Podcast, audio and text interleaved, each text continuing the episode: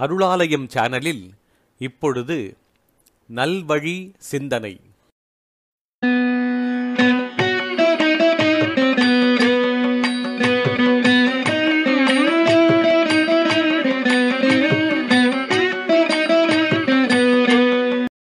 இன்றைய நல்வழி சிந்தனையில்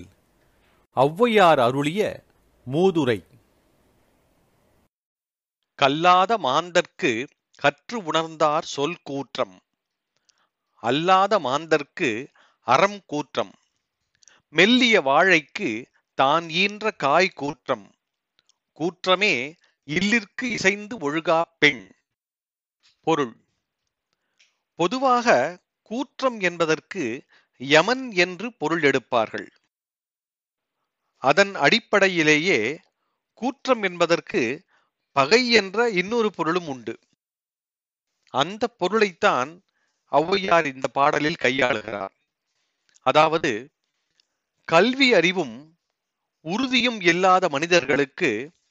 கல்வி கற்று எது நல்லது எது கெட்டது என்று உறுதியாக உணர்ந்தவர்கள் கூறும் அறிவுரைகள் பகையாகும் உதாரணத்திற்கு ஒன்றை பார்ப்போம் மாணவனின் எதிர்கால நன்மைக்காக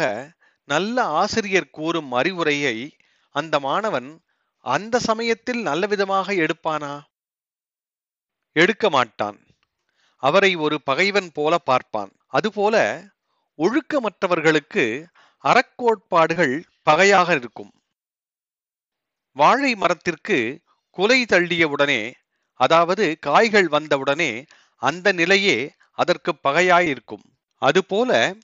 இல்லற தர்மத்தை கடைபிடிக்காத பெண் அந்த இல்லத்திற்கே பகையாக இருப்பாள் என்கிறாள் ஒளவை கல்லாத மாந்தற்கு கற்று உணர்ந்தார் சொல் கூற்றம் அல்லாத மாந்தற்கு அறம் கூற்றம் மெல்லிய வாழைக்கு தான் ஈன்ற காய் கூற்றம் கூற்றமே இல்லிற்கு இசைந்து ஒழுகா பெண்